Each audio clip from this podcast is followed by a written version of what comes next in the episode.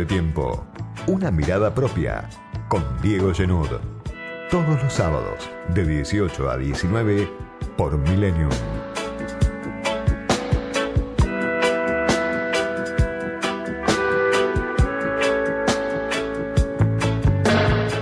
Semana en la que se acentúan algunas tendencias con un gobierno que busca mostrar que ya salió del shock que le provocó la catástrofe electoral en todo el país o en casi todo el país después de la crisis política en lo más alto del frente de todos.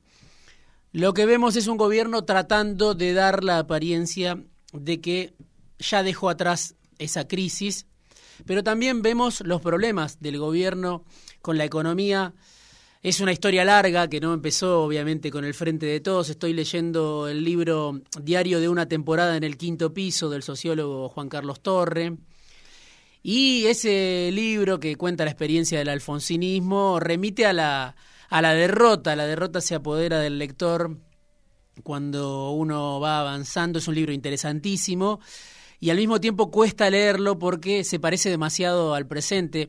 La derrota de la experiencia alfonsinista, la derrota del radicalismo contra la inflación, la derrota de la política contra la realidad, la derrota de los gobiernos democráticos contra el curso de la historia, la derrota de la esperanza o de la ilusión frente al pragmatismo o el desencanto. La impotencia finalmente de la política es una de las conclusiones que, que uno se lleva después de leer este libro que, insisto, es muy interesante del, del sociólogo Juan Carlos Torre, con una trayectoria también muy, muy, muy importante. Hoy, hasta hace poco, bueno, simpatizante del, del gobierno de, de, Cambiemos y además eh, parte de lo que fue la experiencia alfonsinista, ¿no? Con, con Juan Vital Surruil. Y en ese contexto, en el contexto actual del gobierno del Frente de Todos, hay demasiadas similitudes desde el índice de inflación, que obviamente no, no llega a los, al récord que, que padeció el gobierno de Alfonsín, pero se parece sí a, a, momentos en los que el que estaba a cargo del Ministerio de Economía era Surruil, también el Fondo Monetario Internacional como actor central tanto ayer como hoy. Y lo que vemos en esta semana del Frente de Todos es un gobierno que busca, como decía, mostrarse otra vez activo con anuncios para tratar de paliar la crisis, el derrumbe del poder adquisitivo que lleva, por supuesto, también muchos años, por lo menos cuatro, cinco o seis de los últimos seis años, cinco de caída de poder adquisitivo.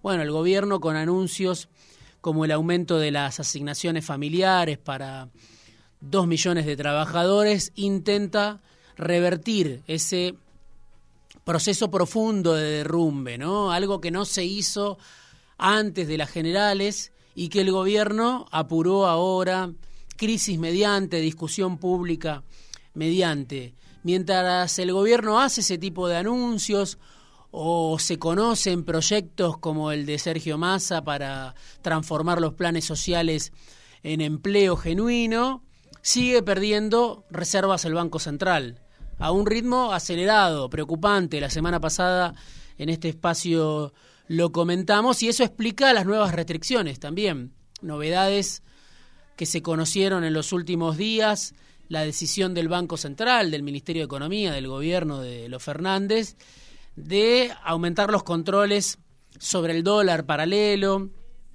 y frenar al mismo tiempo el pago anticipado de las importaciones. Como decía en algún momento Marina Dalpolleto, la directora de la consultora EcoGo, el deporte nacional era sacarle dólares baratos al Banco Central a través de la sobrefacturación de importaciones, de la subfacturación de exportaciones, algo que viene pasando desde hace más de un año, el gobierno muy urgido después de que el central perdió mil millones de dólares en septiembre, toma esta decisión de frenar los pagos anticipados para las importaciones y al mismo tiempo de frenar la operatoria con el dólar paralelo.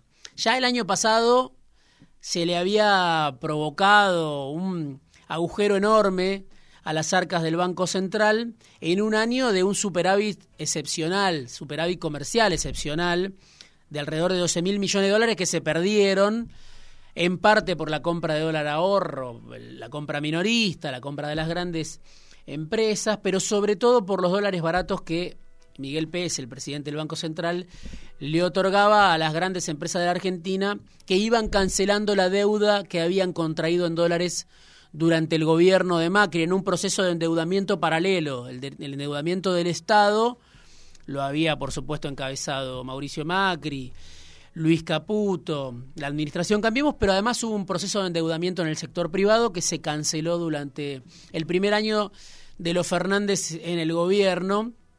Bueno, parte de una discusión que hubo entre Guzmán y Pese estaba pasando otra vez después de el récord de dólares de la cosecha que este año benefició al gobierno del Frente de Todos. 26.500 millones de dólares liquidó el campo, el complejo oleaginoso, me decía la gente de Ciara Sec, donde están agrupadas las grandes cerealeras de la Argentina. Bueno, eso se terminó, se terminó porque, claro, es la época del año en la que empieza el campo a liquidar menos y empieza el gobierno a tomar medidas para tratar de llegar al 14 de noviembre, ¿no? Mientras, por un lado, busca ofrecer paliativos para los sectores más vulnerables, por el otro, se encuentra con este límite tan grande que tiene el gobierno del Frente de Todos, que tuvo el gobierno de Cambiemos y que tuvo también el último gobierno de Cristina Fernández de Kirchner. Mientras esto pasa, la inflación no cede y los salarios no terminan de recuperar, pese a estos paliativos, como para incentivar el consumo, como para volver a poner en marcha la rueda del crecimiento, sigue la discusión en el Frente de Todos, una discusión pública también en el Frente de Todos con respecto a la política que hay que adoptar frente al Fondo Monetario Internacional, actor central que trajo Macri de regreso y que se queda por mucho tiempo más el Fondo Monetario en la Argentina, está sentado a la mesa de las decisiones.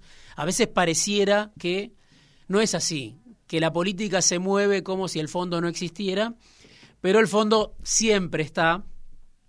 Y se nota en la discusión que hay en el oficialismo, por ejemplo, entre Máximo Kirchner y Martín Guzmán. Lo dijo Máximo Kirchner en alguna de las entrevistas que dio en los últimos días.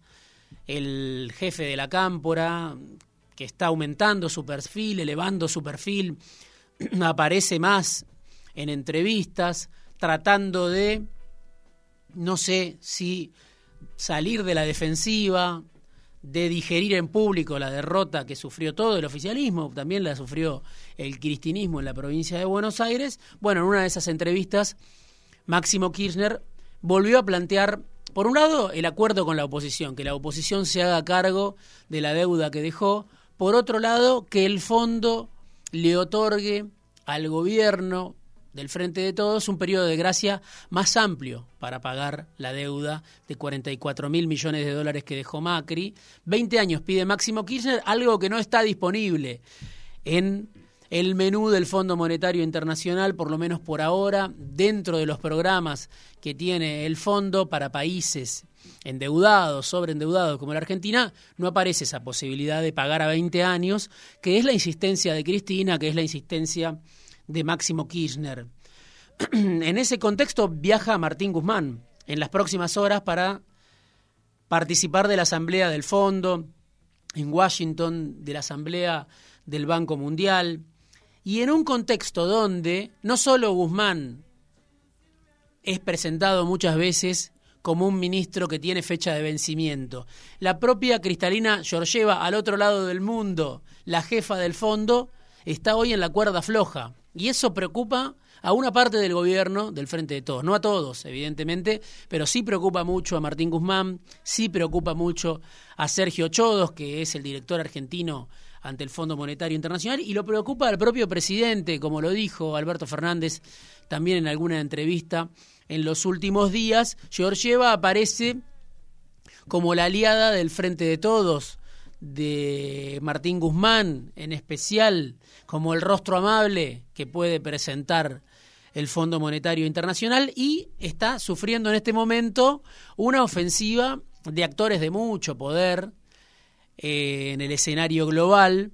el presidente del Banco Mundial, que la está investigando por haber beneficiado a China en un programa que se llama Doing Business, que existió entre 2003 y 2020, que tenía el Banco Mundial y que Cristalina Georgieva desde el Banco Mundial dice una investigación que organizó, que ordenó el titular actual del Banco Mundial, que se llama David Malpas, benefició a China. Ese es uno de los pecados que le adjudican a Georgieva. Bueno, ¿quién es David, David Malpas?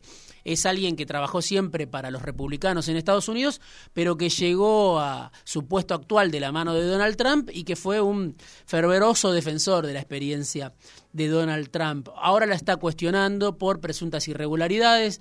También lo hace el semanario The Economist, que pidió la renuncia de Georgieva en un editorial que obviamente tuvo muchísima repercusión por la importancia de The Economist. También piden la salida de Georgieva fondos de inversión importantes como eh, BlackRock o algunos otros que en su momento discutieron con Guzmán la reestructuración de la deuda argentina y se enfrentaron con Georgieva porque Georgieva apareció del lado de, del gobierno argentino.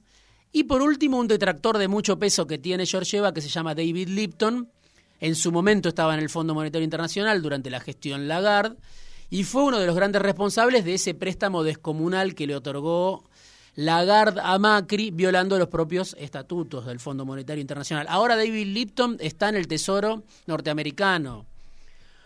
Es el número dos de Janet Yellen, de la secretaria del Tesoro de Joe Biden. Bueno, todos esos actores están tratando de sacar a Georgieva de la cancha justo cuando Guzmán quiere renegociar con ella la deuda que dejó Macri.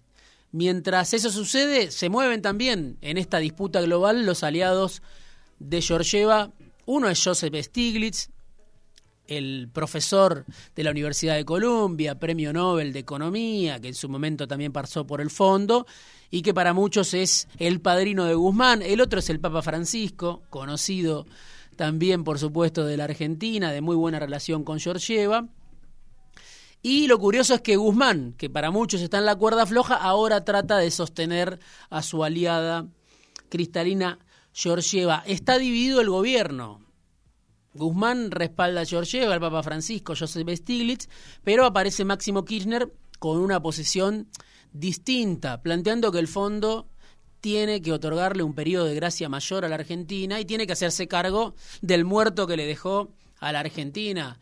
Guzmán puede llegar a plantear algo similar, pero parece ya se dio por vencido porque no hay programas para refinanciar la deuda como el que quiere el gobierno argentino, como el que quiere en especial Máximo Kirchner, y se desata un pase de facturas al interior del Frente de Todos, lo conté en una nota en el diario AR en los últimos días, donde Mientras Máximo Kirchner le reclama a Guzmán que sea más duro, al lado de Guzmán dicen, bueno, el kirchnerismo no hizo nada para impedir que Macri se endeudara por 57 mil millones de dólares durante el periodo 2017-2019. Cuatro desembolsos que llegaron en cámara lenta y que no merecieron ninguna manifestación de repudio, como las sí las hubo en otros casos, como el 2 por 1 de la Corte, como la reforma previsional que quiso aprobar y aprobó finalmente Macri. Bueno, un pase de facturas porque sigue siendo un condicionante fundamental para el gobierno del Frente de Todos esa deuda que hay que pagar y que el gobierno está pagando.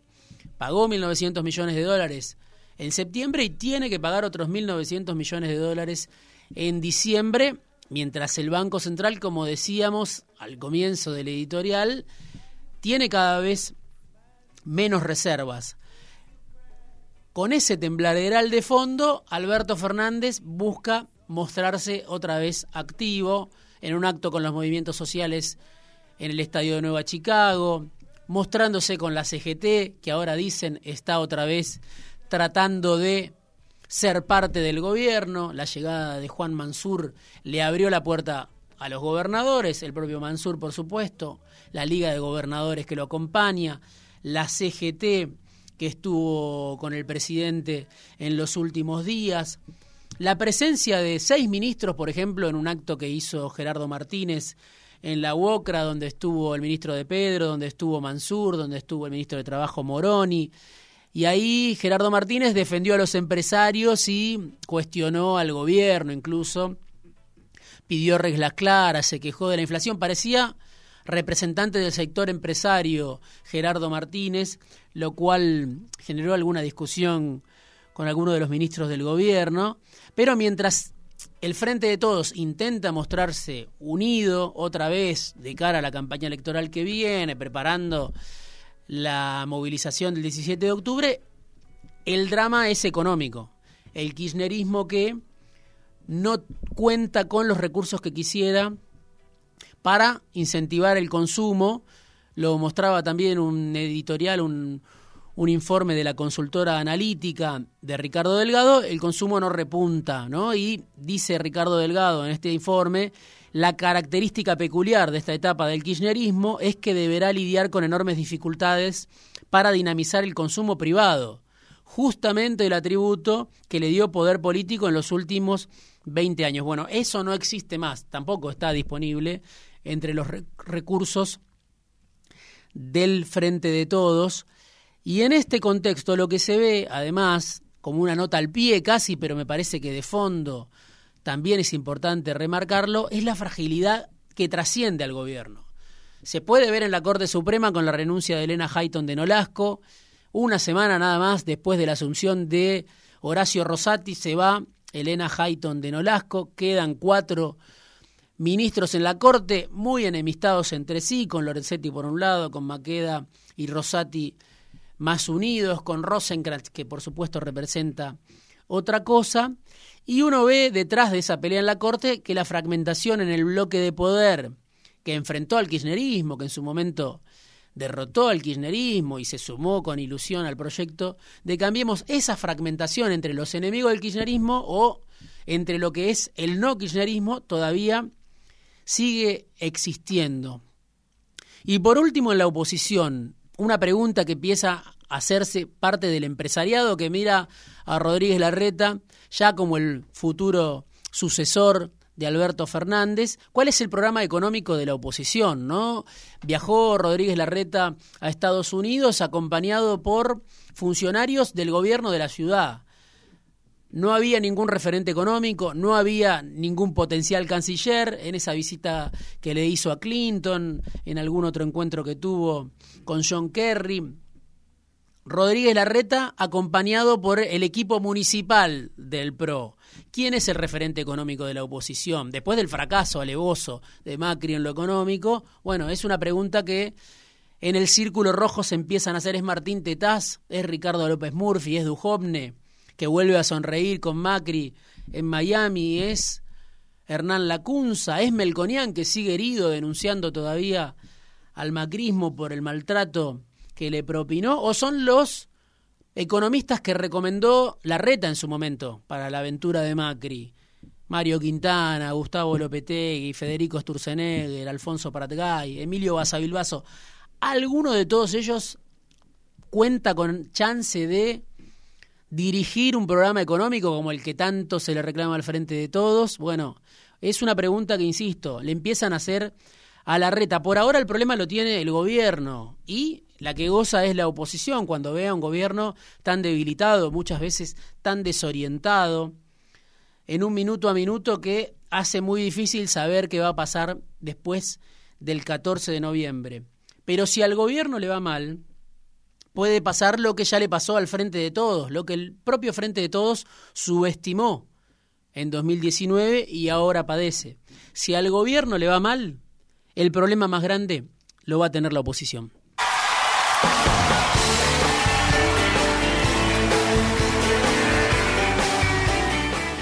Editorial, análisis, conversaciones, entrevistas, fuera de tiempo, con Diego Genud.